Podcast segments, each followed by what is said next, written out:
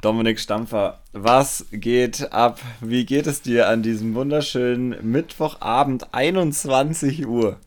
Heute mal Spätschicht, wa? Wie man Heute Spätschicht. Sagt. Stimmt, zuletzt hatten wir relativ häufig Frühschicht, heute mal Spätschicht, öfter mal was Neues. Bene, äh, mir geht's gut. Die letzten Wochen waren ja etwas äh, turbulent, würde ich mal sagen. Da war ein bisschen viel los, aber langsam ne, komme ich wieder schön runter, groove mich hier so ein bisschen ein und ja, deshalb kann ich eigentlich sagen, mir geht's gut. Ich bin so ein bisschen, bisschen verärgert, weil ich wollte, wollte heute Discgolfen gehen, aber äh, es, hat, es hat gewittert. Es hat gewittert, es gab Unwetter und äh, dann musste ich das kurz anstreichen. Und das war schade, das hat mich genervt, aber gut, am Wochenende ist auch wieder ein Tag. Oder zwei. Oder zwei. Genau, Bene, wie geht's dir? Wie stehen die Aktien in Berlin? Mir geht's gut. Ich habe heute einen sehr langen Tag. Ich war heute schon um halb acht Ui. beim Bouldern. Nein, wirklich? Yes. Ich war vor der Arbeit äh, jetzt schon seit einem Monat äh, einmal die Woche beim Bouldern. Immer schön halb acht. Das war ziemlich gut. Dann habe ich äh, gearbeitet bis um sechs. Dann ist ein Termin ausgefallen, den ich dann noch gehabt hätte. Dann war ich beim Discgolfen, weil hier jetzt nicht gewittert. Äh, dann bin ich hier schnell rein, habe Abend gegessen und jetzt sitzen wir hier. Und jetzt ähm, sitzen wir hier und äh, sprechen wieder eine Stunde über Gott und die Welt. Das ist doch äh, so, so eine schöne Mittwochabendbeschäftigung. Voll, habe ich mich sehr darauf gefreut. Ähm, deswegen, ja, geht mir sehr gut. Und somit würde ich sagen, fangen wir an. Äh, meine Damen und Herren, herzlich willkommen zur 54. Folge Paartherapie. Ähm, viel Spaß und ich frage dich gar nicht, über was wir reden. Ich sage dir, was mir heute abgefallenes passiert ist. Mhm. Und zwar habe ich Disc Golf mit einem Greifvogel gespielt. Gut, also der, Folgen, der, Folgentitel ist jetzt auch schon mal klar nach zwei Minuten. Es war, also es ist völlig skurril gewesen. In also in Berlin erwartet man jetzt so tierwelttechnisch nichts. Einfach nichts. Es ist einfach, hier gibt es jetzt tiertechnisch eigentlich nicht viel, außer so zerfledderte Füchse, die man, also Wildtiere natürlich, die man nachts ab und zu mal durch die Straßen äh, laufen sieht oder irgendwelche Waschbären an den Mülltonnen. So, das ist normalerweise das, was man so an Wildtieren zu sehen bekommt. Wenn man aufs Tempelhofer Feld geht, sieht man auch mal einen Bussard. Äh, aber mir ist heute was Abgefallenes passiert und es ist mir auch noch nie woanders passiert. Und zwar war ich im Treptower Park, da wo ich immer trainiere. Und ich war da jetzt in den letzten Wochen relativ regelmäßig, mindestens einmal die Woche, eigentlich zweimal die Woche. Und habe gesehen, dass eine Frau mit einem riesigen Fotoapparat dort unterwegs ist und in Bäume fotografiert. Und habe mir nichts dabei gedacht, halt Vögel fotografieren, so, was soll es sein. Ähm, und heute habe ich live und in Farbe miterlebt, was da fotografiert worden ist. Und zwar ein riesiger Greifvogel. Keine Ahnung, was es ist. Ich schätze mal ein großer Bussard. Für einen Adler wird es nicht reichen. Falke ist ein kleinerer Vogel, soweit ich mich auskenne. Mehr kenne ich nicht aus. So. Und zwar war es folgendermaßen: Ich habe immer eine Route, über die ich spiele. Und dieses Mal war ein anderer Teil gemäht. Und das hatte so ein bisschen, man hat so unter so Bäumen durchgespielt und dann ging es in so eine Lichtung rein. Und ich habe so ein bisschen äh, da so Putter reingeworfen, werft den ersten, so am Ende meiner Trainingssession, werft die erste Scheibe. Die Scheibe landet und es kommt dieser riesige Vogel und will diese Scheibe äh, sich holen. Stürzt sich eigentlich auf meine Frisbee-Scheibe. Ich dachte so, oh mein Gott, krass. Dann ist er neben der Scheibe sitzen geblieben, hat kurz geguckt und ist wieder ab. Dann habe ich gedacht, okay, das probieren wir nochmal. Dann habe ich die zweite Scheibe geworfen, da war nix. Bei der dritten Scheibe ist das gleiche wieder passiert. Ich werfe diesmal eine Midrange, werfe quasi weiter als die erste und wieder dieser Vogel, nachdem es irgendein ist wieder im Sturzflug aus diesen Bäumen rausgekommen auf diese Lichtung. Es sah boah, es sah so nice aus. Es war dieses Riesentier mit diesen Schwingen, dieser Scheibe hinterher, äh, mega. Gibt es Fotos, Bene? Hm? Gibt es Fotos? Hast du Fotos gemacht? Nein, ich muss der werfen. Äh, habe ich auch nicht dran gedacht. Ich war voll im Moment. Ich fand es einfach mega geil.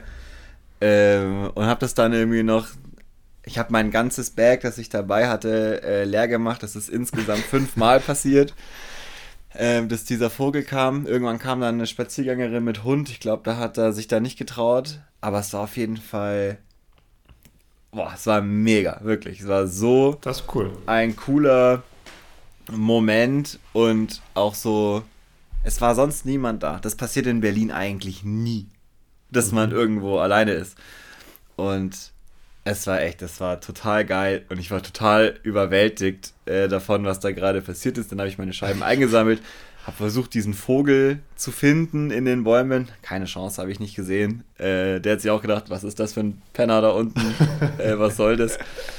Ähm, und ja, da bin ich nach Hause gefahren und dachte mir, crazy, ich habe echt schon abgefahrene Naturspektakel durchs Disc Golf erlebt, aber das ist auf jeden Fall ein absolutes Next. Highlight. Next Level. Und ich bin mir sicher, Bene, äh, das war ein Kondor, oder? Ein Kondor. Oder ein Albatros. Ja, ich glaube, es war ein Kondor. Äh, es es wäre natürlich noch schöner gewesen, hättest du eine Kondor geworfen. Na, Dann Die hätte er auch hätte bekommen. sich- Die ist so langsam. Die hätte er wahrscheinlich auch bekommen, ja. Also echt, ey, Wahnsinn. Das war ganz, ganz abgefahren. Ja, äh, schönes Erlebnis. Also äh, hätte ich, hätte ich gerne auch mit angesehen.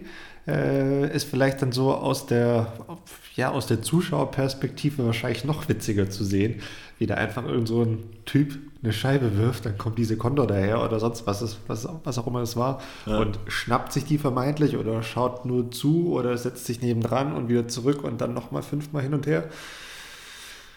Schön. Ja, es war geil. Also es war wirklich, es war wirklich nice, weil auch irgendwie nach dem ersten Mal saß er da so ein bisschen rum, dieser Vogel, ist dann wieder abgezogen und dann habe ich ja noch zweimal geworfen und dann hat er es wieder versucht und dann glaube ich, hat er auch irgendwie gecheckt, ah okay, wenn ich jetzt wieder weggehe, kommt wieder was. Und es war dann beim nächsten Mal, ist einfach wieder direkt umgedreht. Das war echt nice. Ach ja, so viel aus. Vielleicht müssen wir mal eine neue Kategorie einführen. Kategorie Geschichten aus dem Tiergarten oder aus, Aus dem Paulanergarten. Äh, ja, ich kann es empfehlen. Da passieren echt ganz skurrile Sachen. Ähm, teilweise möchte man es nicht meinen. Äh, ich habe auch eine sehr gute Beziehung äh, zu, zu einem Pärchen, das sich dort niedergelassen hat. Die äh, sind ja obdachlos, glaube ich, kann man sagen, äh, und wohnen in, im Treptower Park in so einem Zelt ähm, das da in, hinter einem Gebüsch ist, an dem ich immer spiele. Und ähm, die sitzen da auf der Wiese super häufig und kennen mich jetzt auch schon. Und ähm, ich werde immer begrüßt und beklatscht, wenn ich, äh, wenn ich da rumwerfe. und sie finden es endgeil, dass da was los ist. Und äh, ich finde es auch immer ganz lustig, weil die erklären dann immer allen, die, weil da ist eigentlich mega viel los. Also normal kommen da Hunde, FührerInnen und so weiter ständig vorbei. Es ist ein Riesenauflauf. Ich muss immer warten und mittlerweile schicken die die auch weg. So. Also, die sollen mal gehen und zeigen dann immer so auf mich und machen so Frisbee-Bewegungen. Äh, ist mega nice und freuen sich immer. Und letztes Mal äh, ist er aufgestanden und hat mich so winkend begrüßt. Und äh, ja, es ist mega lustig. Das ist schön, da freue ich mich schon auf äh, die nächste Folge, wenn es wieder neue Geschichten aus dem Treptower-Park gibt. Ja, äh, guter Ort, kann ich empfehlen. Und dann ist jetzt eigentlich die Frage an dich: Was ist eine, so ein Naturschauspiel, an das du dich im Disc Golf-Kontext äh, gut erinnerst? Oder was ist dir Skurriles passiert? Uiuiui. Ui. Also an was ich mich erinnere, immer wenn ich gefragt werde, was, was ist mir schon mal Verrücktes beim Disc Golf passiert, dann antworte ich eigentlich immer dasselbe, mir wurde mal eine Scheibe geklaut. Ähm, das, ich weiß nicht, das ist so eine Erinnerung, die ist inzwischen auch schon zwölf Jahre alt, deshalb hat sich die auch bei mir ins Hirn eingebrannt.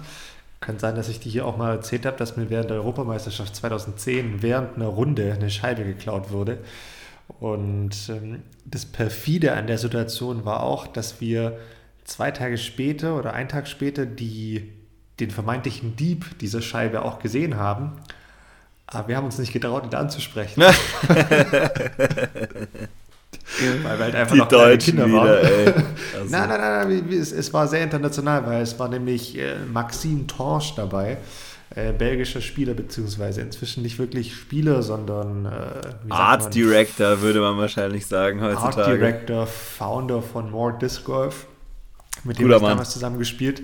Er hat äh, ähm, damals gespottet und ist auf einmal wild zurückgerannt zum Tee und hat gerufen, they have stolen your disc, they have stolen your disc und hat rum, wild rumgefuchtelt und ist dann wieder weggerannt und diesem Typen da hinterher. Und wir haben es halt gar nicht gecheckt und sind dann so langsam hinterher und er immer noch völlig außer Atem und völlig Kontrolle über sein Leben verloren. So, oh, die haben die Scheibe geklaut und oh. Und dann, wie gesagt, zwei Tage später, als dann das Finale der Open war, kommt er so zu mir her und klopft mir so auf die Schulter und hey, Dominique, äh, der Typ da, der war das, der hat die Scheibe geklaut. Und das war, glaube ich, auch so, so ein Moment für, also Bilderbuchmäßig. Wir schauen gleichzeitig zu diesem Typ hin schauen da drei Sekunden, vier Sekunden hin, schauen uns wieder an und schütteln beide gleichzeitig den Kopf, so nach dem Motto, nee, nope. das war's. Die kriegen der wir nicht mehr groß. zurück. der ist zu groß, der ist zu stark, der ist zu gefährlich, der, der, der, keine Ahnung, holt wahrscheinlich gleich die Knarre raus und, äh, ne? Mhm. Also das war für mich eine der verrücktesten Geschichten, aber so Naturschauspiele beim Disc Golf, hm, also es gab natürlich Wetterkapriolen, so einige, in meiner Disc Golf Karriere, aber so richtige Naturschauspiele. Echt, hattest du das noch nie? Interessant, weil ich hatte zum Beispiel, das war in Weilheim äh, ein, zwei, dreimal der Fall. Einmal ganz extrem, da hat uns einfach ein Reh, ist die ganze Runde mit uns mitgelaufen. Also von, vom Korbbahn 1, also mittlerweile müsst ihr ja Weilheim auch kennen, alle, die hier zuhören. Äh, Korbbahn 1, da wo hinten äh, der Wald anfängt, hat es schon gestanden, uns zugeschaut. Und wir sind wirklich einmal komplett rum und als wir wieder oben an der 18 waren, stand das Reh weiterhin neben uns im Wald und hat sich angeschaut, gefühlt, was wir da machen. War die ganze Zeit wirklich bis hinter Bahn 9 konnte man es immer irgendwo sehen und war mega interessiert und war nicht wegzukriegen. Man war mal zwei Bahnen, hat man es nicht gesehen, dann war es wieder da. Ähm, das ist echt, das ist total oft passiert schon. Also wie gesagt, ich äh, bin gerade ein bisschen, hm, bisschen verloren in meinen Gedanken. Ich äh, kann mich an nicht wirklich was erinnern, aber so ist es. Da kommt mir wahrscheinlich dann auch später. Mir ist doch was Geiles passiert. Wir waren mal in Finnland. In Finnland stand auf einmal ein Elch vor uns. ja, gut, das. das ja, aber die sind riesig. Fast, ja, natürlich sind die riesig. Ey, das, das war voll absurd. Das, das, sieht man fast nicht mehr als besonders an, wenn man schon mal in ja, Finnland doch. war. also in Finnland ist es schon, also ja, selbst da ja, ist es ein Ding. Und wir waren auf so einem Campingplatz äh, des Golfparcours und diese, ey, das war ganz krass. Ganz, ganz krass. Wirklich. Ja, also ich sag mal so, falls mir noch mal was einfällt, Bene, ich komme darauf zurück und ich werde auch ja. noch mal drüber nachdenken, weil da gab es mit Sicherheit was, was Wildes. Also, ne, so, äh, keine Ahnung, Rehe, Hirsch oder sonst was, klar, und das ist mal ne, aufgekreuzt oder mal eine Herde Wildschweine, aber jetzt auch nichts total Verrücktes wie jetzt ein Greifvogel. Das, ne, ja, das gut. Jetzt, ja, das verstehe ich, aber würde mich interessieren, vielleicht, äh, wenn ihr das gerade hört und denkt, boah, ich habe da eine geile Geschichte, lasst es uns wissen. Ähm, würde mich auf jeden Fall interessieren. Ich war voll geflasht und finde, glaube ich, das ist auch ein Grund, warum ich Disc Golf so nice finde, weil solche Sachen einfach passieren können. Weil es kein abgesperrtes Sportgelände ist und kein super gepflegter äh, Parcours, wo eh alles äh, weggebracht ist, sondern es ist halt einfach Teil dieser Natur. Das ist schon nice. Also ich weiß nicht, ob das vielleicht als Naturspektakel zählt, aber ich habe mal eine Bahn gespielt und habe dann drei Bahnen später die Parallelbahn zurückgespielt und dann war die Bahn aber nicht mehr spielbar, weil da auf einmal ein Heißluftballon gelandet ist. Das ist kein Naturspektakel. So viel, so viel kann man sagen. Aber trotzdem Spektakel, das auf jeden ja, Fall. Das stimmt. Passiert in Weilheim auch häufig. Äh, es gibt zwischen Bahn 8 und 9 werden oft äh, Gleitschirmfliegerstarts geübt. Das ist ah, auch nicht so ja, richtig ja. geil, um da ja. zu werfen. Gibt's, muss ich mal raussuchen. Ich habe mit meiner Schwester ein Fotoshooting am Göger gemacht und äh, da gibt es geile Fotos, äh, wo quasi über mir beim Abwerfen der Gleitschirm fliegt oder wo hinter mir dann dieser Schirm hochgeht. Das ist ganz nice. Apropos Weilheim, Bene, äh, du warst doch neulich auch in Weilheim spielen. Wie war es denn da so? Eigentlich alles wie immer, oder auf was willst du hinaus? Eigentlich alles wie immer. Ich glaube, du wirst mich äh, verarschen. Ich will dich provozieren. Nein, ich will dich natürlich nur provozieren. ähm, ja, ich war in Weilheim vor drei Wochen, oder? Vier? Drei? Keine Ahnung. Äh, ähm, drei, ja. Und es hat sich etwas sehr Schönes dort zugetragen. Und zwar hat Weilheim jetzt äh, neue Körbe. Nein, wirklich? Ja, tatsächlich. Mensch, Und ja, wo kommen denn die her? Ja, das frage ich mich auch. Ähm, das musst du dann wahrscheinlich beantworten. Ähm, es sind auf jeden Fall, wie ich gelernt habe, Disc Golf Park Targets. Äh, die anderen Wörter, wie man die nennt, darf man nicht mehr sagen. Also Disc Golf Park Targets und sie sind sehr schön. Die sind nämlich nicht gelb, sondern dunkelblau. Ähm, und gibt dem ganzen Parcours in Weilheim einen ganz neuen Look Sieht mega geil aus, ähm, integriert sich super in die Natur und macht das Ganze, ich finde, professioneller. Es sieht professioneller aus als die Voll. alten ja. äh, Körbe, die dort standen, die super geil funktioniert haben, die auch richtiges Prestige haben. Die sind ja ähm, in einer äh, Behindertenwerkstätte damals gefertigt worden in Zusammenarbeit äh, mit demjenigen, der den Parcours erstellt hat und nach Pl selbst gezeichneten Plänen und so gebaut und voll, voll das Ding und war dann auch in, eben in der, in der Nachbarstadt gefertigt und voll geil. Also ich finde, die Körbe sind richtig gut dafür, dass die da einfach sehr lange stehen und dass das ja, ja, äh, jetzt nicht ja, State of the Art ist ähm, und einfach ein Projekt, das man da mal gemacht hat. Ähm, jetzt läutet man eine neue Ära ein damit, das finde ich auch sehr gut. Ähm, und ich war nicht der Erste, der da drauf gespielt hat, aber äh, sicher innerhalb der ersten Stunden, äh, wo das funktioniert hat und das fand ich ziemlich geil. Ja, und jetzt kannst du sagen, was das alles äh, bedeutet. Äh, nee, ich werde da gar nicht viel zu sagen. Das war eins meiner ersten Projekte, die ich jetzt tatsächlich in meinem neuen Job auch umgesetzt habe. Das hat mich natürlich sehr gefreut, dass das dann auch in Weilheim war. Damit habe ich ja auch eine Connection. Zum einen, weil ne, ich in Weilheim schon sehr, sehr oft gespielt habe, weil ich den Kurs sehr, sehr mag. Zum anderen, weil du ne, aus Weilheim kommst und dort eigentlich so dein in Anführungszeichen Heimparcours und du das Spielen dort gelernt hast. Ähm, das fand ich einfach so eine, eine coole runde Sache und war auch, wie gesagt, ähm, mein erstes Projekt, was ich schlussendlich dann auch installiert habe und war deshalb natürlich auch was Besonderes für mich mit äh, etwas Lehrgeld natürlich, wie es sich gehört, wie es dazu gehört. so, es äh, gehört sich einfach und ähm, nee, war eine super Sache und ich finde es halt cool, dass es jetzt auch noch geklappt hat, weil ja, nächste Woche findet ja in Weilheim, ist es denn nächste Woche? Ja, es ist nächste Woche, findet ja das ähm, große Turnier statt und das passt zeitlich halt einfach auch perfekt und ich bin super happy, dass wir das da so weit im Voraus dann auch noch hinbekommen haben, dass da die Körbe stehen und die stehen da, glaube ich, wie du gesagt hast, äh, wunderschön, ohne jetzt da ne, selbst auch nochmal zu loben, aber es, es sieht wirklich nach was aus, gebe ich dir vollkommen recht das Panorama ist ohnehin schon schön und dann ne, mit diesen nagelneuen Körben ist das dann nochmal eine runde Sache. Und äh, all diejenigen, die jetzt demnächst mal in Bayern spielen oder spätestens am Turnier dort sind, die werden, glaube ich, richtig viel Spaß haben. Und das äh, finde ich schön. Nehmt euch Sticker mit und so äh, gleich mal schön vandalieren äh, auf die neuen nein, Körbe. Nein, nee, das machen wir nicht, Bene. Das machen wir nicht.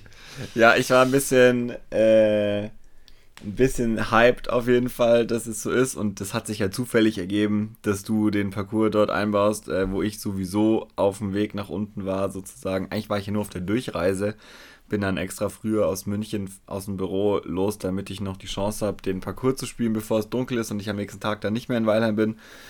Und ja, habe mich krass darüber gefreut, habe mich dann ein bisschen geärgert, dass ich keinen Supreme Disc Golf äh, Sticker dabei habe, weil es gibt einen, das war der erste meiner Sticker, den ich irgendwo mal installiert habe, war an Bahn 10 in Weilheim und äh, da wollte ich den natürlich eigentlich gerne wieder hinmachen, habe dann in meinem Bag keinen mehr gehabt. Äh, muss ich, werde ich noch nachholen.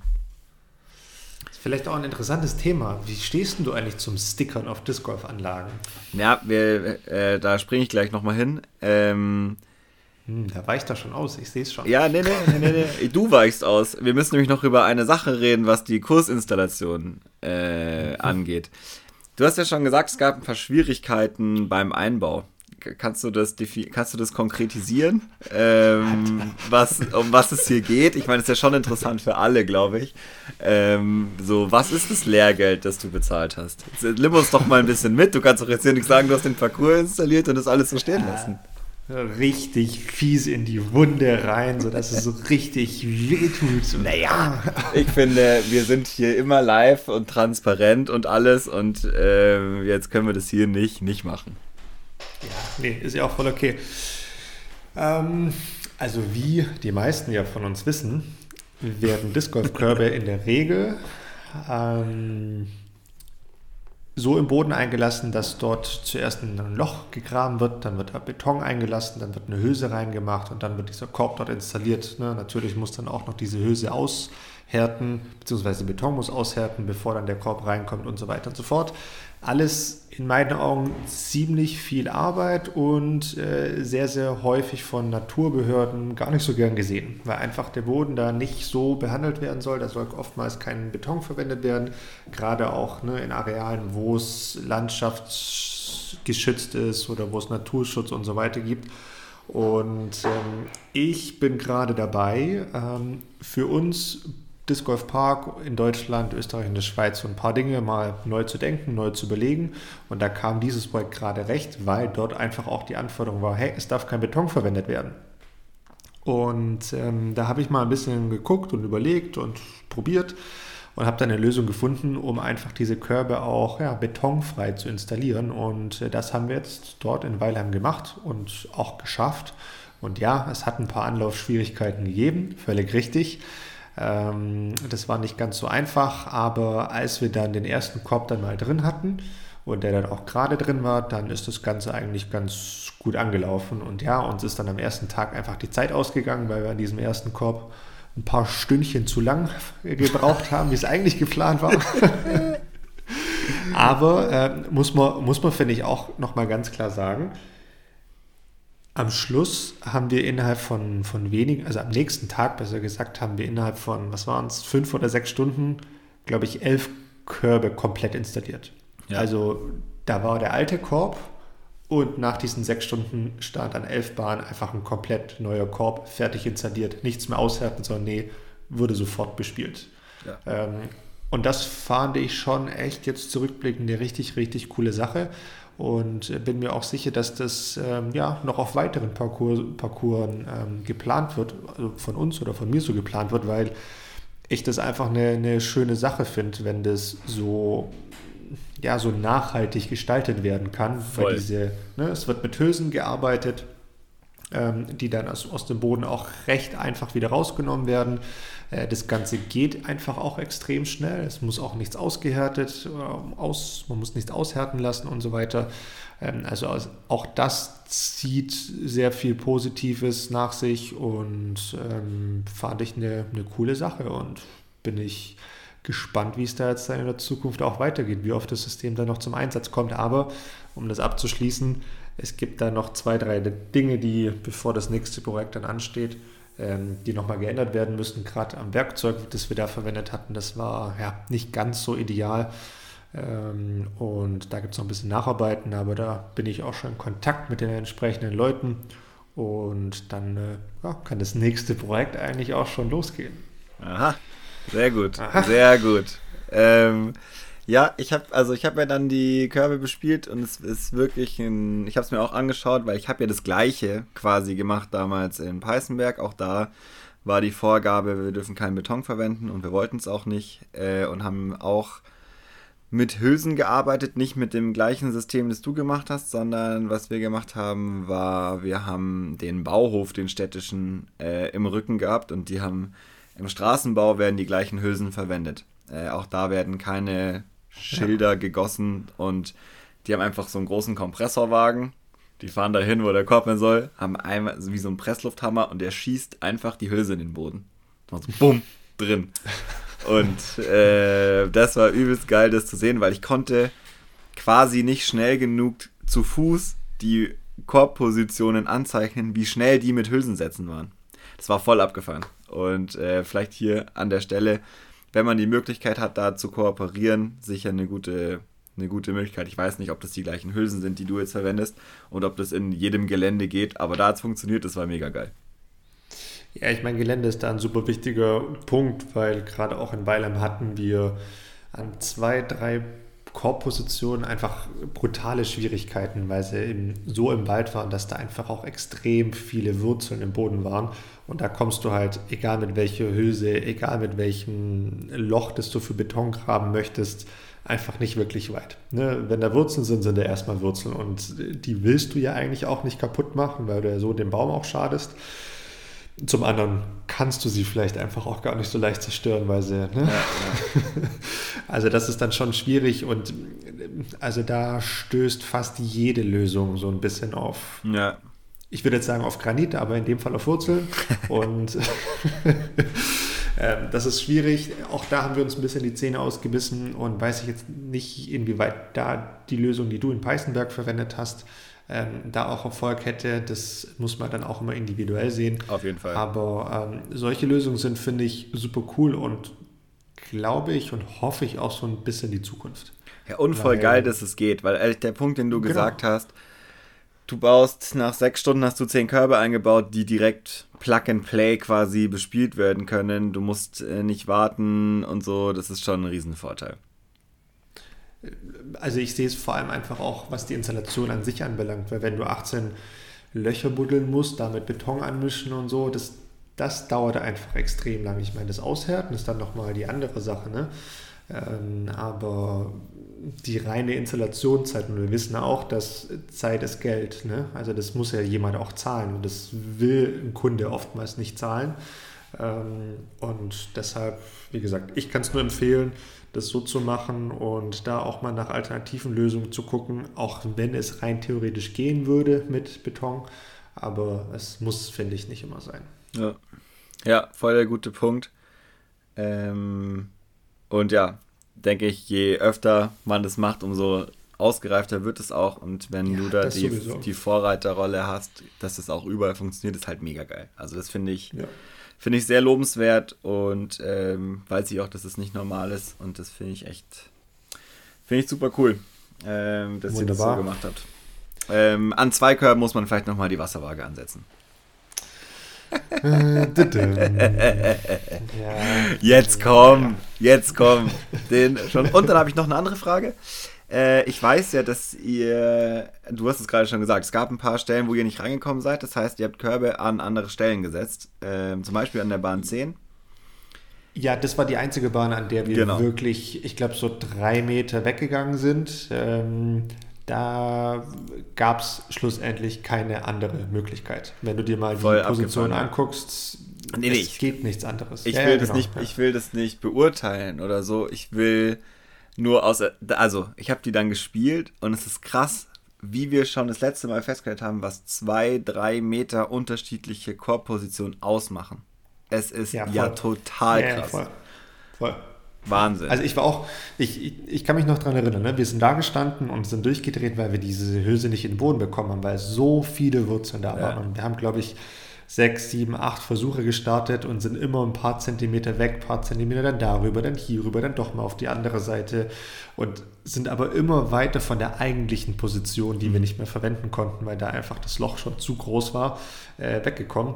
Und dann haben wir gesagt, hey Leute, also ich glaube, wir müssen einfach ne, zwei, drei Meter nach vorne, weil nach hinten geht nicht, weil da ist Wald und dann bist du zu nah am Gebüsch dran oder zu nah an anderen Bäumen oder Wurzeln dran. Und das war dann wirklich die einzige Möglichkeit. Dann habe ich aber auch gesagt, naja, also das verändert die Bahn halt einfach. Ne? Auch wenn es in Anführungszeichen nur zwei, drei Meter sind, aber es, es verändert die Bahn. Das, es wird dadurch ja. für diesen einzelnen Wurf wird deutlich einfacher. Das macht ich glaub, die Bahn, Bahn nicht ist so durch diese zweieinhalb Meter oder was das sind, einen halben Wurf einfacher geworden. Ja, das kann gut das sein. Das ist echt ab, also sein.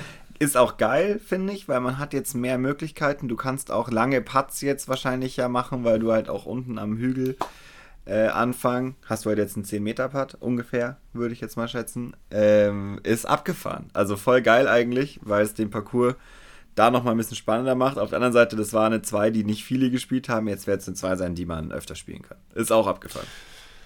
Definitiv, vielleicht kann man da auch nochmal ähm, anders hergehen und mit dem Abwurf ein bisschen ne, flexibler ja. umgehen, den woanders hinsetzen. Das wäre natürlich dann die Alternative.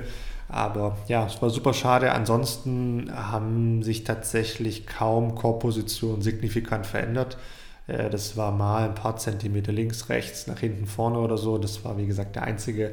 Und da haben wir uns echt ja, die Zähne ausgebissen. Das war super ja. schade. Aber ging schlussendlich nicht anders.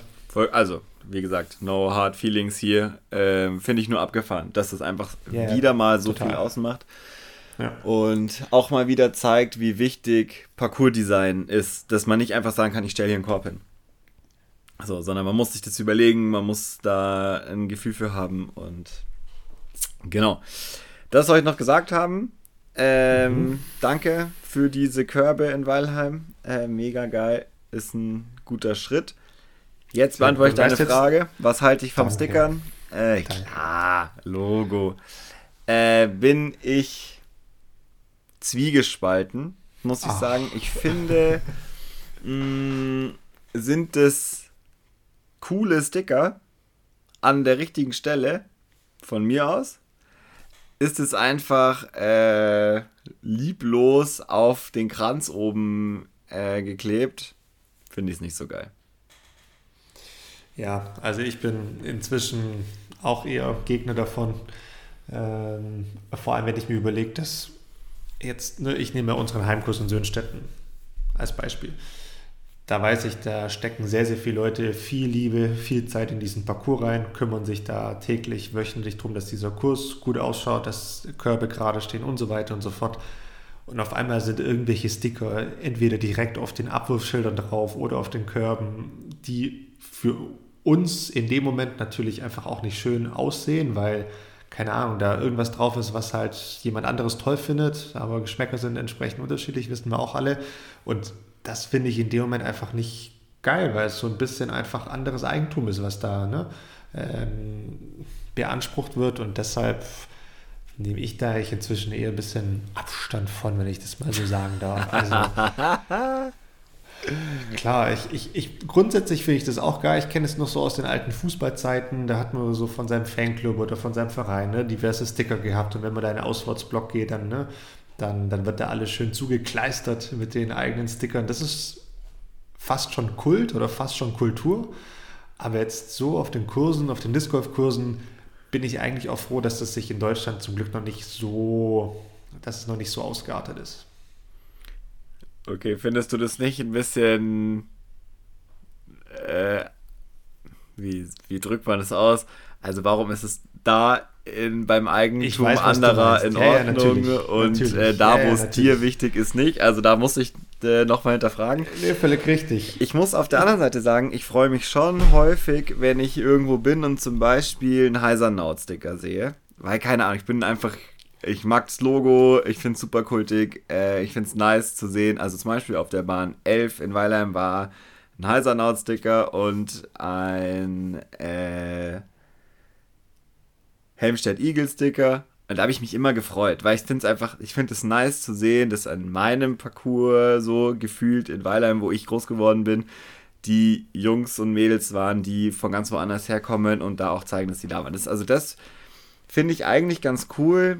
Ähm, was ich nicht, also das ist aber halt meine persönliche Meinung und da habe ich mich, und da ich freue mich auch, wenn ich die woanders sehe. Es muss nicht in Weilheim sein, einfach weil es coole Sticker sind, meiner Meinung nach. Und die sind jetzt nicht oben auf der, auf dem, auf dem Band, sondern vielleicht innen in der, an der Stange oder so oder unten an der Stange, dann finde ich das überhaupt kein Problem. Wenn jetzt der ganze Korb voll ist, sehe ich es nicht so, finde ich es nicht so geil. Ich finde aber schon, dass es auch cool sein kann. Ja, also ne, mit diesem, ich finde schon, dass es, dass es cool ist oder dass es cool sein kann. Das geht ja so ein bisschen auch in die Richtung, was ich gesagt habe mit dem Fußball. Und ich finde da der große Unterschied, zuerst mal, du hast völlig recht, dass da mache ich es oder da Da ist Vandalismus gemacht, cool.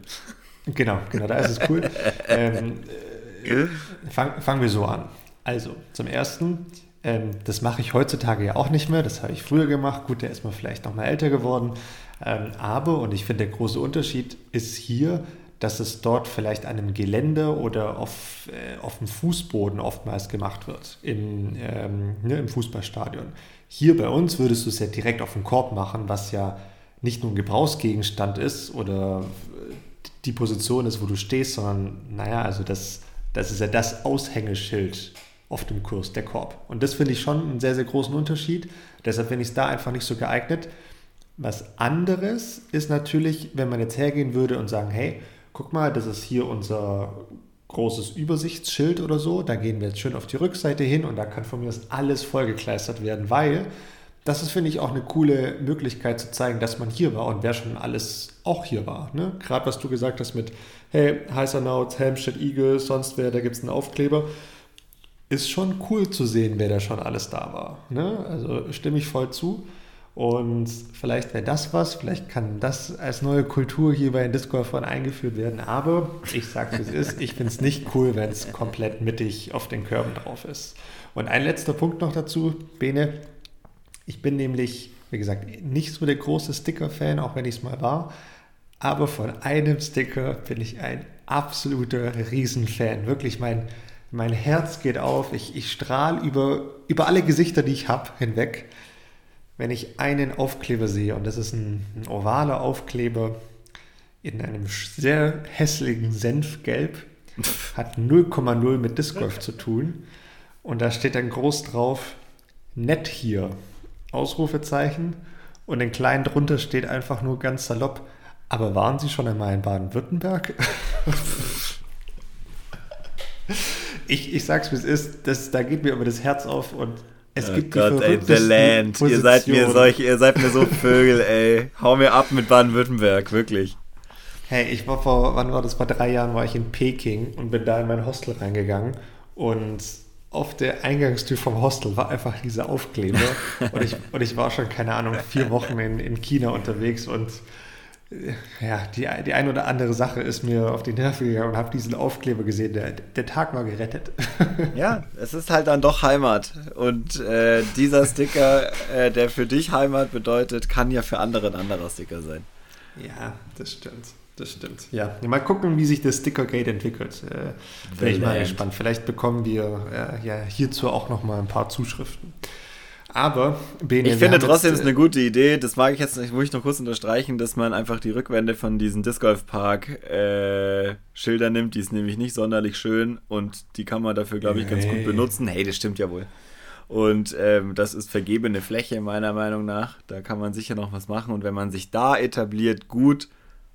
Es gibt sicher noch andere Möglichkeiten, das zu machen. Und hättest du damals die Chance gehabt, so ein Tor in so einem Stadion zu stickern, hättest du es gemacht, erzähl mir einfach keinen Scheiß, wirklich. Nur weil du es an diesem Geländer standst und dort deinen Sticker hinkleben musstest, weil du keine andere Möglichkeit hattest, ist das wirklich das schlechteste Argument, das ich jemals gehört habe. Äh, also wirklich, das muss man ja nochmal kurz sagen. Hättest du die Chance gehabt, hättest du es auf jeden Fall gemacht. Also komm.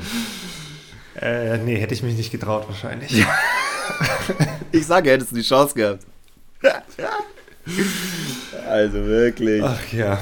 Was übrigens ähm, gar nicht geht, da müssen noch, hier, was geht auf Disc Golf Parcours gar nicht? Äh, in diese Rubrik gehört es rein. Wenn ihr einen Ass geworfen habt, dann gehört diese oh, bescheuerte. Oh, oh, sehr gut, Bene, sehr gut. Dieser Tag mit dem Datum und wer da dabei war, könnt ihr gerne in eure Scheiben schreiben, aber auf gar keinen Fall in diesen Korb oder auf diesen. Korb drauf.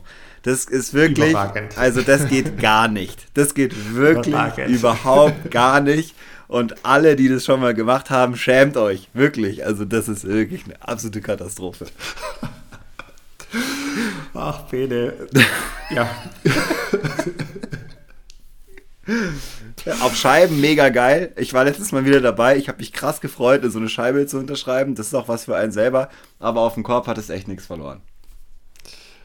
Ich, ja, ich kann nichts hinzufügen. Es ist wirklich. Danke dafür. Gerne. Und wenn ihr sowas so. seht, unterbindet es. Vielleicht sollte man beim nächsten In the Back nochmal so ein, so ein, so ein, nicht ein Edding, sondern einen Tintenkiller mitnehmen. Ja, oder ein Tippex. Ein Tippex, ja, ein Tippex, ein Tippex, ist gut, ist gut. Äh, ja, Nervt Memo auch an mich tierisch. selbst in the back, Tippex. Memo Gut, an alle, was äh, Edding wegmacht, ist Alkohol und kein Tippex. Äh, also wenn, dann Nagellackentferner ist gut. Aceton, guter alter Aceton. Äh, Bene, jetzt hör mal zu, jetzt haben wir irgendwie hier Hör mal, du über, äh, viel über alles geredet, aber äh, doch auch über nichts. Und ich habe eine ganz große Wissenslücke. Wir haben jetzt nämlich seit, seit Wochen gefühlt, haben wir nicht drüber gesprochen, was so international passiert ist. Aber es ist ja einiges passiert. Ja, wir haben das letzte Mal über die Weltmeisterschaft gesprochen. Wie international soll es sein, Dominik? Ach, war das letzte, war das letzte Mal schon? Das ich habe gedacht, das letzte Mal. ist, ich habe gedacht, die Weltmeisterschaft war erst vor zwei Wochen. Na gut. Die Teamweltmeisterschaft. Ach, die Teamweltmeisterschaft.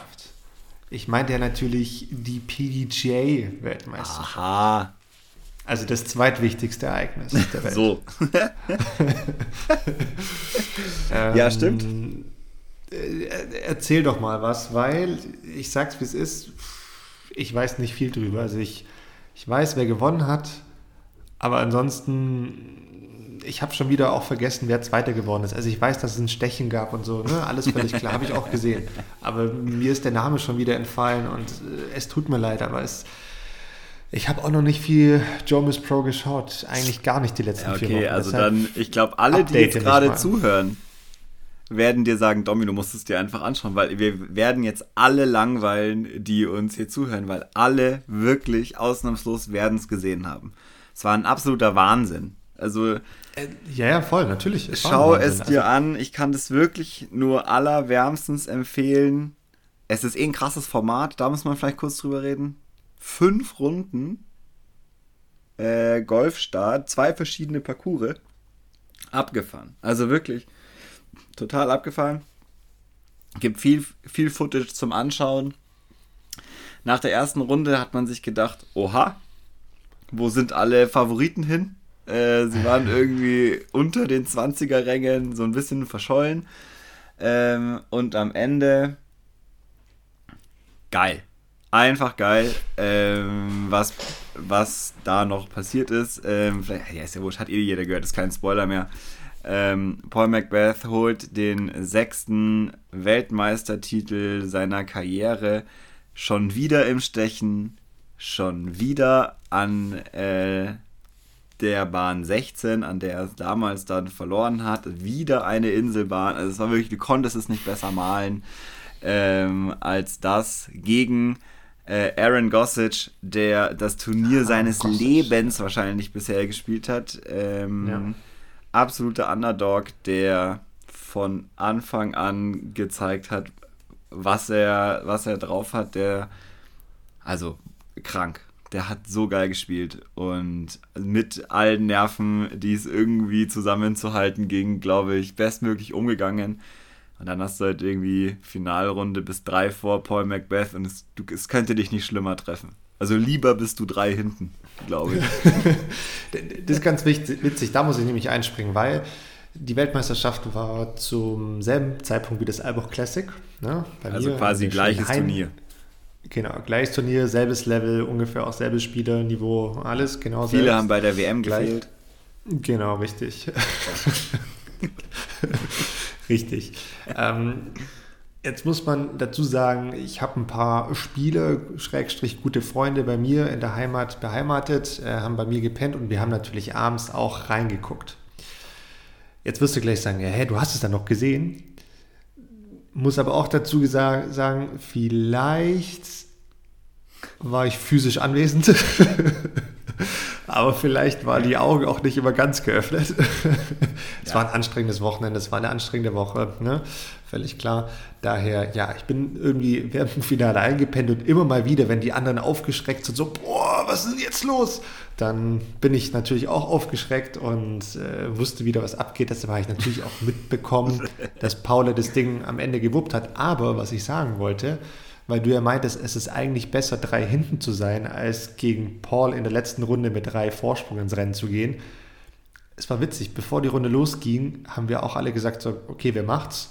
Und jeder so, ja, Paule, Paule, Ey, klar. Und, und, und, und alles so, so, so selbstverständlich, als ob er so fünf Würfel Vorsprung hat. Ich meine, Der hatte drei Würfe Rückstand und jede sagt einfach, ja klar macht's ja.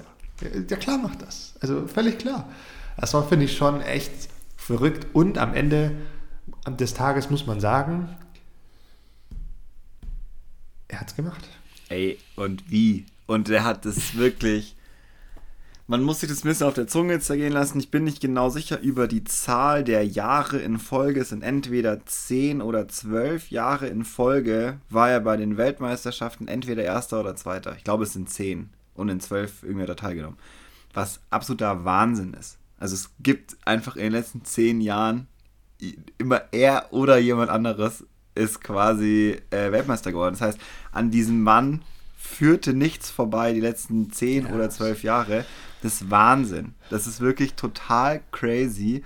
Und ähm, auch mit dem, wie die Saison gelaufen ist, wenn man es ein bisschen verfolgt hat, wie teilweise ja auch über ihn geredet worden ist, ja, dass er es nicht mehr holt und dass es jetzt vorbei ist und so, was Kommentare nichts waren so, da, Alter, da, ihr habt wirklich ganz, ganz krass, wie er sich das jetzt mal verdient hat und in welcher Manier er das geholt hat und also, wenn man diese letzten beiden Runden äh, mindestens muss man sich anschauen, eigentlich die letzten drei, was da für Putts fallen, was da für Taktikänderungen passieren. Es gibt ein geiles Interview mit ihm äh, nach, der zwei, nach der vorletzten Runde, wo er sagt, naja, ich habe irgendwann gemerkt, Aaron spielt die besseren Lines. Dann habe ich seine genommen und hab ihn, hat ihn damit quasi äh, verwirrt, weil sie haben vier Runden, glaube ich, oder drei Runden zusammengespielt und in der eineinhalbsten fängt er an, andere Linien zu werfen und ihn zu kopieren und macht es ähnlich gut. Und was dann auf einmal äh, passiert im, im Kopf, das kann man sich ja gar nicht ausmalen. So, du weißt nicht, was da passiert, aber es ist so geil, einfach diese Sachen zu hören. Was ich dann noch mit einem Hammer. Auge mitbekommen habe und mit einem Ohr war sein Interview direkt danach, wo er extrem emotional war, was ich super schön zu sehen fand, muss man echt so sagen, weil er war sonst ja schon immer auch sehr eiskalt. Und da war er sehr emotional, da, da, hat man wirklich gesehen, dass ihm das, ja, dass ihm wahrscheinlich noch kein Titel davor so viel bedeutet hat wie der.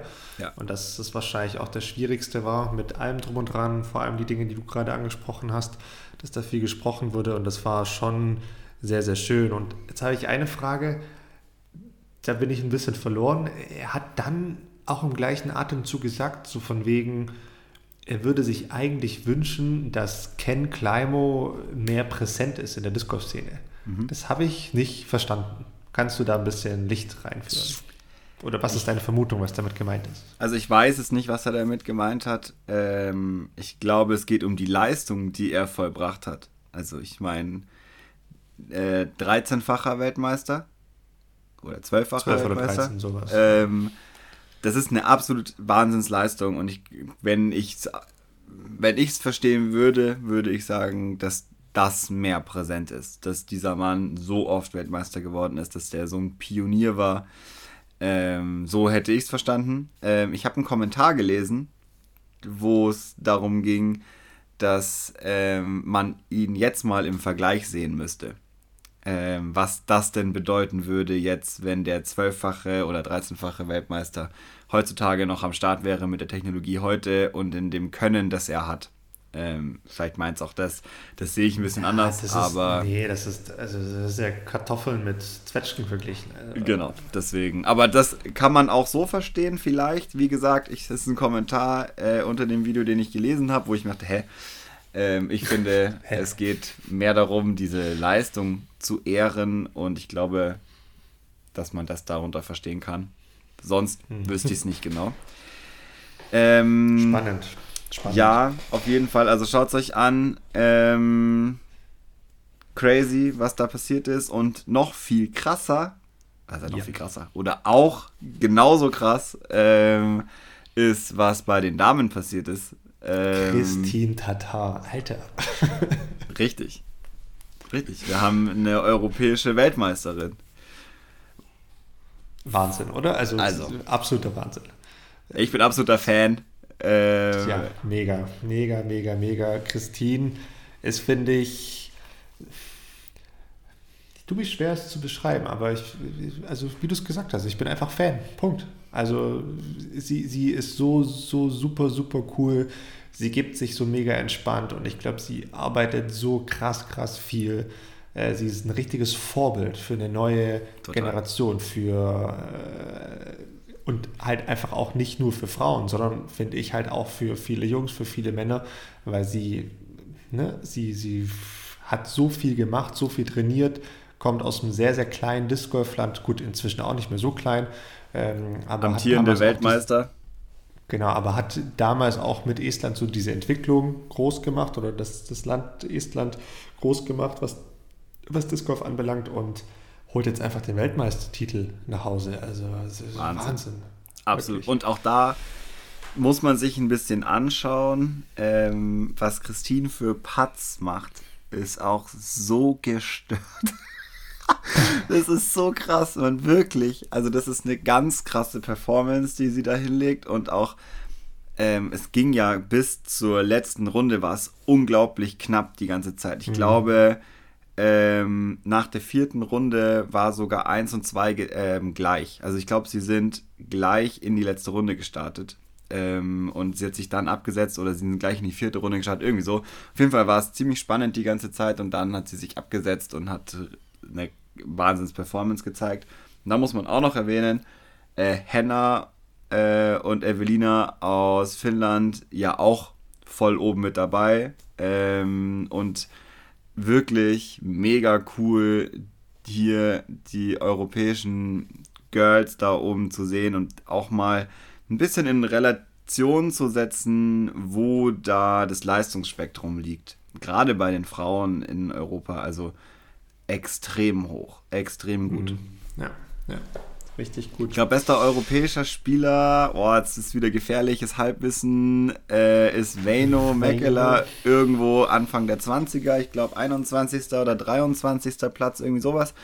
Ähm, auch mega geil. Also muss man auch sagen, ähm, richtig krass gute Leistung. Ähm, und es waren ja viele Spieler, ähm, dort, die auch sehr respektabel gespielt haben. Also auch da wirklich cool zu sehen, dass so viele von uns, sage ich jetzt mal, also viele äh, aus Europa, viele Spieler und Spielerinnen da den Weg zu den Worlds gefunden haben und dass die äh, Amis das nicht unter sich ausmachen. Das finde ich ziemlich geil. Ja, und da schließt sich jetzt meine nächste Frage an Bene. Hast du mitbekommen, dass wir nochmal einen Weltmeister stellen? Also wir, meine ich, Europa. Mm, nee. Okay. Dann lass mich die Frage anders formulieren. Wie stehst du zu, zu Wettbewerben neben dem eigentlichen Disc Golf Event? Putting-Wettbewerbe, Distance-Wettbewerbe. Das meinst du? Das habe ich sogar mitbekommen. Solche Dinge. Aber das habe ich nicht so ernst genommen. Okay, Frage quasi auch schon beantwortet. Frage quasi oder? beantwortet. Ja, Jakob äh, ist Putting-Weltmeister geworden, stimmt. Ähm, habe ich gelesen, habe ich gesehen, habe ich dann auch wieder vergessen. Also ja. war mir jetzt nicht so wichtig. Ich weiß aber auch nicht, wie. Ah, das ist jetzt wieder gemein, aber ich weiß auch nicht, was die Bedingungen waren. Keine Ahnung, wie das, die Putting-Weltmeisterschaft aussah. Wer war da? Wie hat das Szenario funktioniert? Ja, voll, aber alles nicht also genau deshalb habe ich mir auch die Frage gestellt, okay, also wie relevant ist sowas oder wie interessant ist sowas? Sollte man sowas vielleicht noch mehr in den Vordergrund stellen? Ich meine, ja, natürlich ist die eigentliche Disc Golf ähm, oder das eigentliche Disc Golf Turnier am wichtigsten, wo einfach ne, fünf Runden gespielt wird. Aber sind solche Wettbewerbe nicht auch interessant? Fördert es nicht auch ein Stück weit den Sport? Kann man da nicht auch nochmal warum lachst du jetzt? ja, weil ich genau weiß, auf was du hinaus willst. Aber ähm, ja, doch, auf jeden Fall. Ähm, ich finde wichtig am Disc Golf ist, dass es eine All-Over-Performance ist. Du kannst so gut driven, wie du willst. Wenn du nicht putten kannst, äh, passiert gar nichts. Und es gilt auch andersrum. Wahrscheinlich sogar ein bisschen weniger. Ähm, in diesem Fall würde ich sagen, es zählt auf jeden Fall. Ähm, es waren die besten Spieler und Spielerinnen der Welt ähm, wahrscheinlich zu diesem Zeitpunkt vor Ort oder ein sehr, sehr großer Teil davon. Wahrscheinlich hatten die meisten die Chance, dort mitzumachen und ähm, bildet eine gewisse Schnittmenge ab. Ja. Ähm, und. Unentschlossen. Ja, keine Ahnung. Ich mich, es fällt, du, mir fällt es schwer, mich hier festzulegen. Ähm, musst du auch gar nicht, musst du auch gar nicht. Es reicht auch so ein Gefühl, weil ja, doch, ehrlich, sonst steht es so im Raum. Äh, das finde ich irgendwie auch komisch. Mein Gefühl ist, äh, war mir in dem Zeitpunkt nicht so wichtig, obwohl ich es äh, gesehen habe. Ich finde, es ist ein richtig geiles Zeichen, natürlich mal wieder für einen europäischen Disc Golf, dass da einfach ein völliger No-Name im internationalen Disc Golf für uns in Europa voll bekannt, weil er ein aufstrebender Youngster ist. Aber der fährt das erste Mal ist er in Amerika das erste Mal bei einem großen Turnier und wird Putting-Weltmeister. Das ist natürlich eine krasse Ansage. Ähm, ich, es fällt mir schwer, das in Relation zu setzen, eben weil ich nicht weiß, wie es funktioniert hat und weil ich ich habe ihn schon spielen sehen, er hat krass gepattet, auf jeden Fall, aber mich würde halt interessieren, was, wie ist das mit Eagle zum Beispiel im Vergleich oder wo, ja, wo war Ricky zu dem Zeitpunkt? Äh, wie wird das gewertet? Also ist es so aussagekräftig, wie ich es mir wünschen würde? Wenn ja, mega. Wenn nicht, auch geil. Alles richtig gemacht, sich da auch nochmal einzukaufen äh, oder einzubringen in diesen, in diesen Wettbewerb. Und dann ist es äh, völlig legitim. Und es ist ein Titel, den hat man. Fertig. Alle anderen hätten ihn auch haben können. Ja, also hätten wahrscheinlich auch viel tun müssen, aber äh, weil geschenkt wird einem ja nichts. Aber so ein bisschen erinnert mich das auch an unsere Team-WM, weil es ist, finde ich, ein bisschen genau. zu vergleichen, weil da einfach auch nicht so ganz klar ist, okay, wie lief denn das Ganze ab? Also was waren die Bedingungen, wie hat der Wettbewerb funktioniert, wer war denn alles da und ein bisschen mehr darüber berichten. Das wäre schön gewesen, dann ist das vielleicht einfach auch nochmal was, wo man ein bisschen mehr drauf, drauf guckt. Aber so an sich bin ich auch ein bisschen unentschlossen und sage, hm, also ist das jetzt was Tolles, ist es jetzt was, was man vergisst? Ähm, am Ende vergisst man es vermutlich, weil eben keine wirkliche Relevanz und wenig drüber gesprochen. Aber deshalb ja, hat mich das mal interessiert, wie, wie du das siehst oder ähm, was sich daraus vielleicht auch noch entwickeln kann. Weiß man ja auch nicht. Aber was völlig klar ist, diese Overall, ne, Wettbewerb, oder dieser Overall-Wettbewerb im Sinne von, okay, wer spielt jetzt die beste Runde, wo einfach alles abverlangt wird, ja, der wird immer, hoffe ich zumindest, der wird immer äh, absolute Priorität haben und vorne stehen. Sowieso. Was man auf jeden Fall sagen kann, ist, dass so Side-Events so einem großen Event auf jeden Fall gut tun. Also ich erinnere mich zum Beispiel immer sehr gerne an die Events in St. Thomas, wo es das alles auch gab. Also eine, mhm. einen Putting-Contest, es gab einen Weitwurf-Contest, ähm, solche Sachen gab es da einfach abends für die, die dort äh, gewohnt haben oder noch da bleiben wollten und so. Und das ist einfach mega cool, da nochmal zusammenzukommen und ähm, ein bisschen diesen Pressure aus dieser großen Veranstaltung zu nehmen. Und das hatten wir damals in Warastin auch. Da gab es es auch oben im Gang, Putting Contest äh, oder am Schloss oder wo auch immer. Ähm, Finde ich auf jeden Fall mega cool. Der Wettbewerb liegt aber auf jeden Fall im Vordergrund. Sehr schön. Bene, ich habe jetzt noch eine Frage, weiß aber nicht, ob die vielleicht nicht zu weitreichend ist und ob wir sie nicht doch aufs nächste Mal verschieben oder auf ein anderen Mal. Ich muss nochmal zurückkommen auf das Album Classic. Yes. Wir haben da nämlich dieses Jahr so ein paar neue Dinge ausprobiert und uns auch an ein, für uns zumindest, ein neues Format gewagt, was in der jüngsten Vergangenheit in Deutschland sehr häufig Einzug nimmt. Und das Format war das folgende. Ein Kurs mit 18 Bahnen, Samstag erste Runde, Mittagspause, dann die zweite Runde, das heißt 36 Bahnen gespielt und am Sonntag dann einen Golfstart. Heißt natürlich auch, die Teilnehmerzahl war auf 72 SpielerInnen begrenzt, weil ne, am ersten Tag wurden auf, der, auf den 18 Bahnen äh, zwei Runden gespielt, mehr geht dann einfach auch nicht. Und am Sonntag haben dann einfach alle nochmal eine dritte Runde gespielt. Mhm. Morgens ging der erste Flight los um 8 der letzte vielleicht, glaube ich, so um 11.30 Uhr plus minus, sodass dann einfach gegen, was war es, 14.30, 14.45 plus minus war dann da einfach auch der letzte Flight schon, schon durch. Was hältst du grundsätzlich von diesem Format? Sehr gute Frage. Ähm, ich kann sie kurz und ich kann sie lang beantworten. Äh, deswegen ist die Frage, sollen wir grundsätzlich das Allbuch Klassik mehr in die nächste Folge nehmen, weil ich habe auch noch ein paar Fragen dazu. Oder sollen wir jetzt, und das machen wir auch so oder so, aber wir können das Format gerne jetzt noch besprechen. Dann, äh, ja, doch, dann nehmen wir uns einfach die Zeit noch. Okay. Also wir müssen hab, jetzt ja nicht bis ins letzte Detail gehen. Nein, ne? nein, Mich nein. interessiert das jetzt mal so grob und wer will, der kann sich da wahrscheinlich auch 100 Facebook-Kommentare in der Disc Golf Deutschland-Gruppe durchlesen und da nochmal ganz tief einsteigen. Aber mich hat das jetzt einfach mal interessiert, wie du darüber denkst. Ähm, ich habe, ich finde das, glaube ich, ich habe es noch nicht gespielt. Ähm, mhm. Aber ich habe jetzt an vielen Stellen da schon drüber gesprochen, weil ich an mehreren anderen Stellen gefragt worden bin, wie ich dieses Format finde. ähm, und rein von der, von der Logik her und von meiner Erfahrung aus Golfstartturnieren finde ich es ein richtig geiles äh, Format. Ich finde, es ergibt total Sinn, wenn es ein Dreitagesturnier oder ein Zweitagesturnier ist, wo man am Freitag anreist, man macht noch ein Training, dann Samstag zwei Runden spielen und den Sonntag ähm, den Golfstart zu machen, das Ganze ein bisschen zu entzerren und nicht noch eine Runde, Mittagspause und ein Finale, egal ob neun Bahnen oder dann nochmal 18. Das ist, finde ich, immer sehr, sehr viel. Trotzdem hätte ich gerne bei einem Zweitagesturnier schon viel Disc Golf. Und ich finde, das ist eine sehr gute Anzahl an Runden, an Bahnen, an Würfen, die man so übers Wochenende macht und entspannt so ein bisschen den Sonntag. Ähm, ich weiß nicht, wie es in der Praxis gelebt worden ist.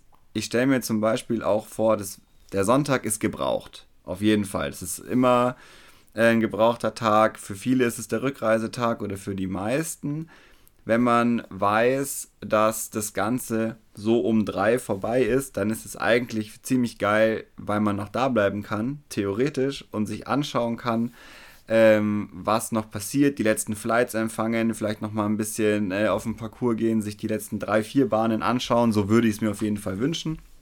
Ich habe schon gehört, dass es in der Praxis anders oft ist, dass es sich dann vielleicht verläuft, weil die ersten SpielerInnen sind dann fertig, wenn der letzte Flight auf die Runde geht und dann nochmal eine Runde mitgehen ähm, vielleicht nicht so interessant ist und man auch eine weite Anreise hat und dann genau das Gegenteil passiert. Ich mir aber eigentlich vorstelle, wenn es gelingt, die Menschen vor Ort zu halten, mit was auch immer, äh, sei es Side-Events, sei es äh, Kulinarik, sei es ein Pro-Shop, sei es, ich kann da noch mitlaufen, es gibt live kommentierten Leadflight, keine Ahnung, was auch immer, ähm, dass das echt cool ist. Und wenn man das ein bisschen annimmt, dieses Format, sich da große Chancen ergeben, weil für die Öffentlichkeit, und das ist das Letzte, was ich sagen kann, ist das ein viel geileres Format wenn da was los ist, wenn man da ein bisschen zugucken kann, wenn nicht, wenn nicht alles so ein Rumgewusel ist wie bei einem Golfstart.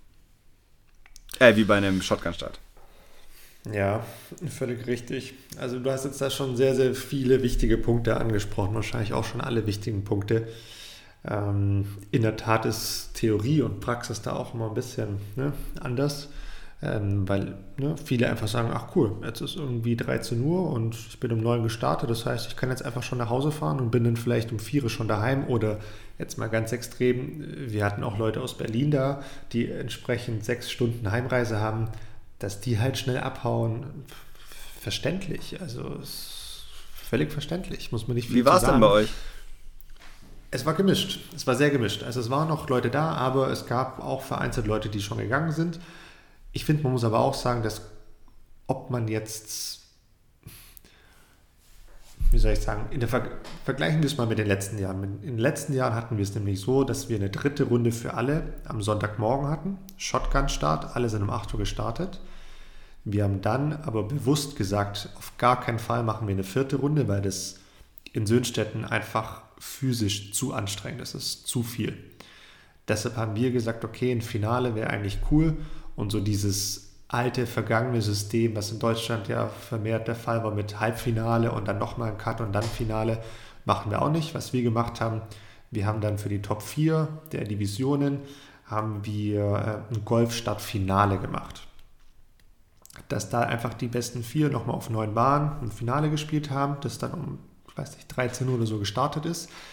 Da war natürlich aber auch das Problem, dass da dann schon viele abgehauen sind ähm, weil dann erst um, ich weiß nicht, 16, 16.30 die Siegerehrung war.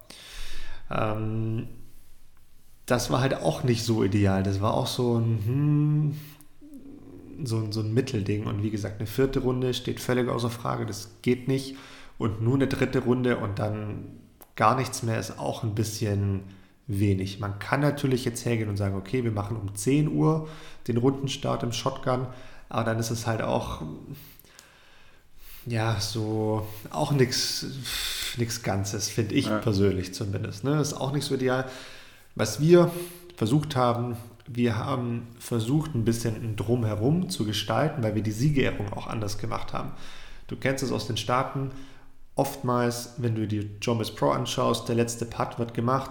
Wenn es kein Stechen gibt, dann ist klar, okay, Person XY hat gewonnen. In letzter Zeit zum Beispiel sehr häufig Simon Dussot.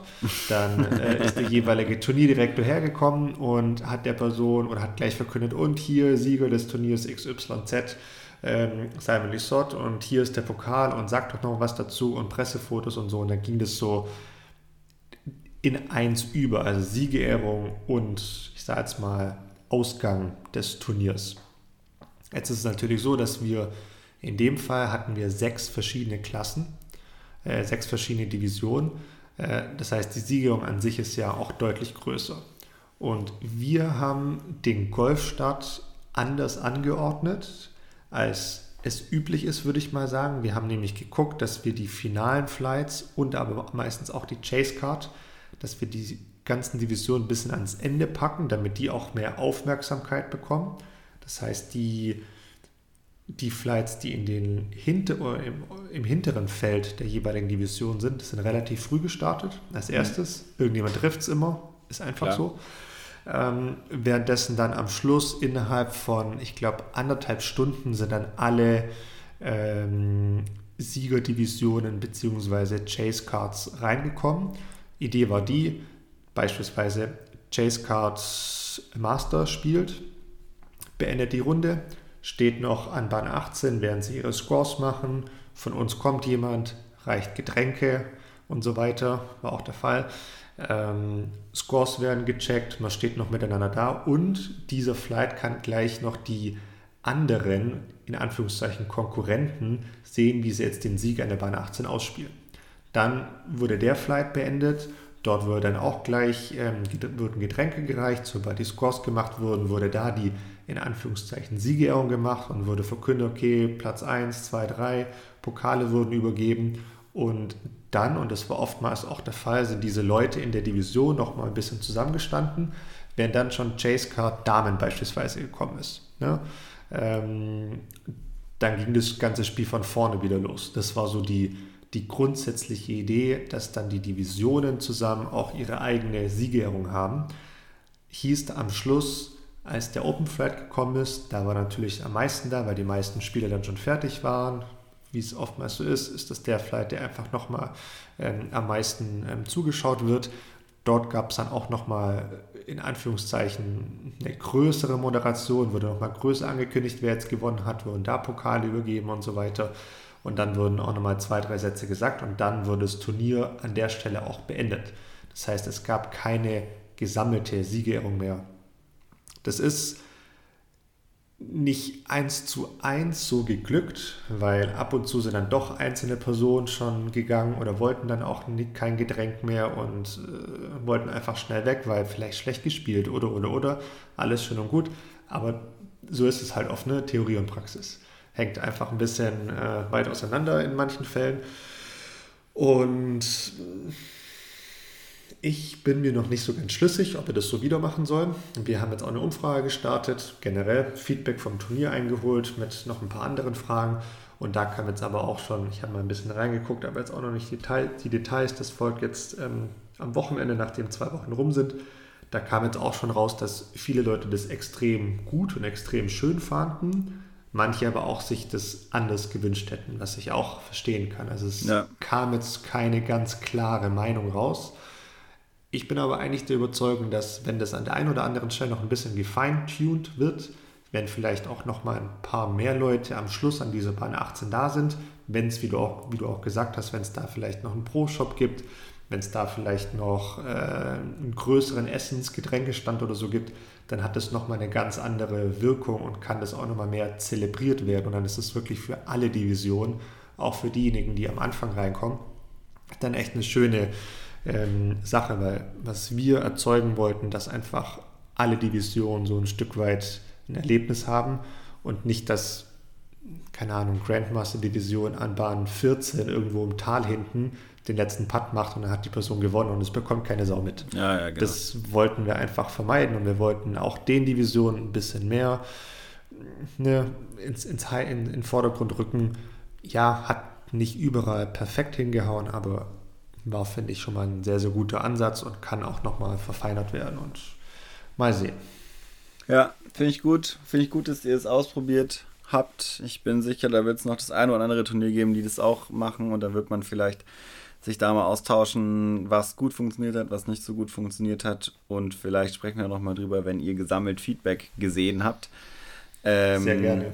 Und auch hier gilt wahrscheinlich gerne Bezug nehmen. Ich glaube, es ist total wichtig, ähm, hier die Stimmen auch zu hören von denen, die dabei waren oder die schon mal so ein Turnier gespielt haben, was man gut findet, was man besser machen kann. Ähm, einfach damit diese Entwicklung weitergeht. Und ich persönlich muss sagen, ich war noch nie ein großer Fan von dann noch eine Stunde warten müssen, weil dann ist die Siegerehrung und es gehört sich ja schon, die Siegerehrung beizuwohnen und nicht einfach zu fahren.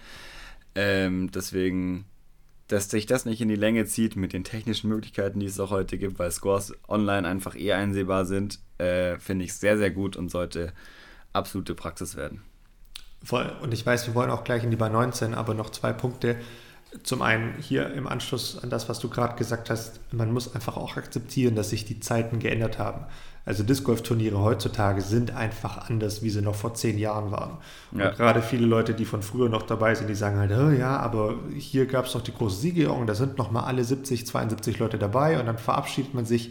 Das ist ja auch nicht mehr. Ja, genau, also so war das früher und das, ja, das war schön, das fand ich auch super, ich habe es auch gefeiert, aber es ist heute einfach nicht mehr so. Da kann man jetzt als Turnier noch so versuchen, das so zu bekommen, aber es klappt einfach nicht, weil die Leute es auch gar nicht mehr wollen. Deshalb ist das eh Geschichte. Und den zweiten Punkt, den ich jetzt noch machen wollte, weil ich auch noch mal grundsätzlich das Thema Golfstadt ähm, aufholen wollte. Ich sehe halt das mit dieser Siegerehrung am Schluss, beziehungsweise mit diesem Einlauf von diesen Flights als einen großen Vorteil vom Golfstadt, dass du den Leuten einfach nochmal ne, ähm, die Chance ähm, gibst, sich da zu präsentieren. Ich kann natürlich schon auch verstehen, dass Leute sagen, naja, aber dieser Golfstart bringt ja ansonsten 0,0 Vorteile. Du machst alles nur in die Länge und die Leute, die früh spielen, hauen schon ab, sind dann eh nicht mehr da. Das heißt, die hast du alle schon verloren. Und überhaupt, es bringt ja nichts, einen Shotgun mit einem Golfstart zu kombinieren, weil du ja den eigentlichen Vorteil vom Golfstart, heißt mehr Leute zu starten, ähm, den bekommst du ja nicht, weil du hast ja eine Shotgun-Runde mhm. drin. Ja, Stimme ich voll zu, ist so. Aber ich sage auch mal so, nicht jedes Turnier will und kann 140 Leute beherbergen. Ähm, und es ist ja auch nochmal eine ganz andere Frage. Und da muss man halt oft sehen, dass die Spielersicht ist die eine, die Turnierveranstalter-Sicht ist nochmal eine andere. Und die darf man, finde ich, bei der ganzen Diskussion auch nicht ganz vernachlässigen, weil gibt es keine Turnierveranstalter, gibt es halt keine Spieler. Doch, Spieler gibt es weiterhin, aber es gibt keine Turniere, wo die Spieler spielen können. Ja, Turnierspieler innen, genau. Ähm, ja, finde ich spannend. Sprechen wir auf jeden Fall nochmal drüber. Ähm, für heute belassen wir es jetzt äh, ja. dabei. Tut mir leid, aber. Alles gut, Bar 19, los. Bar 19, richtig. Äh, ja, ich will eine Sache sagen. Und zwar. Wie sage ich's? Ähm, oh je, ich habe oh mich. Je, oh je.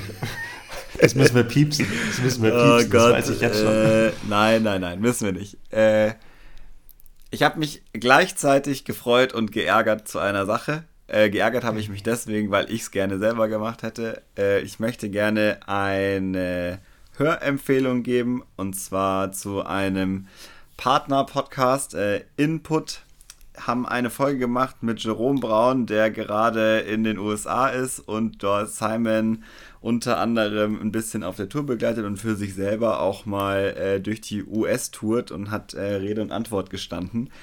Ich habe mich deswegen geärgert, weil genau das war mein Plan äh, für uns hier und ein Special äh, für dann, wenn er wieder da ist. Jetzt gibt es schon. Äh, das finde ich für uns schade, für alle anderen gut, weil sie können es jetzt schon anhören. Deswegen äh, zieht euch das rein und ja, richtig geil, dass er das macht.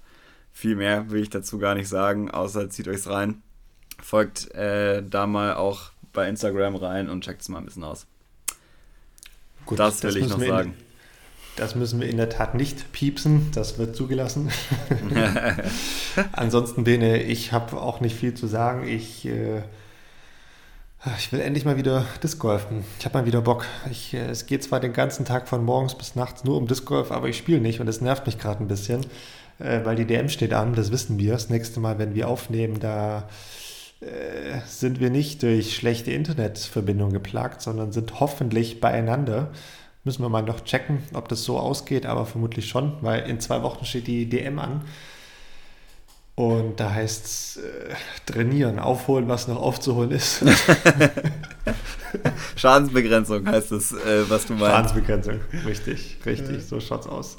Genau, so viel von mir und ich freue mich riesig auf die DM und dass ich mal wieder zocken gehen kann. Bene, ich wünsche dir eine schöne Woche. Mach's gut und bis bald. Yes, ebenfalls. Wir sehen uns ja schon vorher in Weilheim. Das äh, wird der vorherige Punkt sein, da freue ich mich auch drauf. Und dann rocken wir mal deine neuen Körbe ein bisschen runter. Habe ich schon ganz vergessen, dass da noch was ist. ja, ich freue mich. Alles klar, hau rein, bis dann.